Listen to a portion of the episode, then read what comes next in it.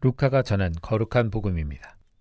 그때 주님께서는 다른 제자 72명을 지명하시어 몸속 하시려는 모든 골과 고장으로 당신의 앞서 둘씩 보내시며 그들에게 말씀하셨다.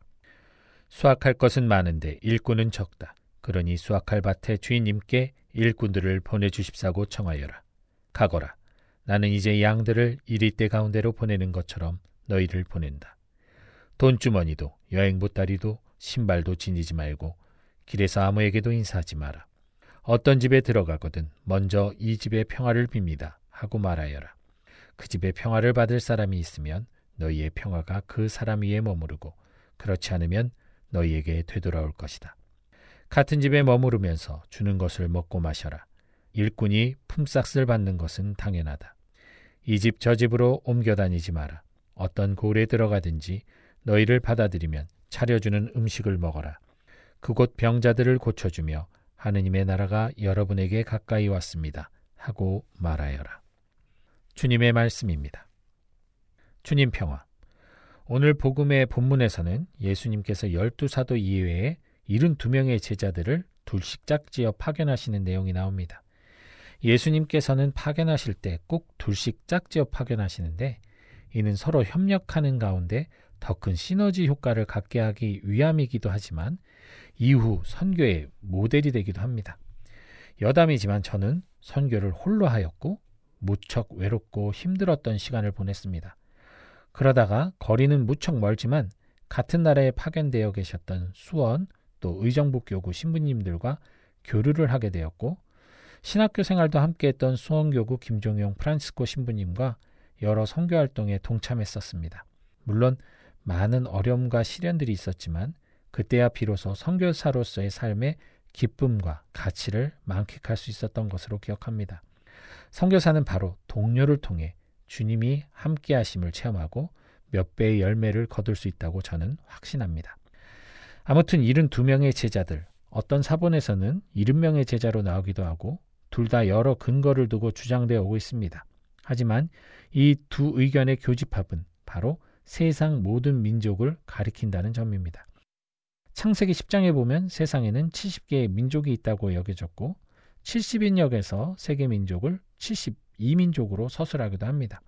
즉 루카복음사가는 온 세상 모든 피조물에게 복음을 선포하라는 예수 그리스도의 유언을 그대로 수용해서 모든 민족을 향해 복음의 전달자를 파견하는 장면을 복음 속에 고스란히 담아내었다 할 수 있습니다.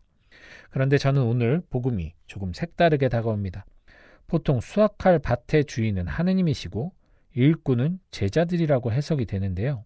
수확할 밭이 심판, 즉 구원의 대상인 이웃들이라고 한다면 일꾼들인 제자들이 일꾼을 달라고 청하는 기도는 무언가 어색하기만 합니다.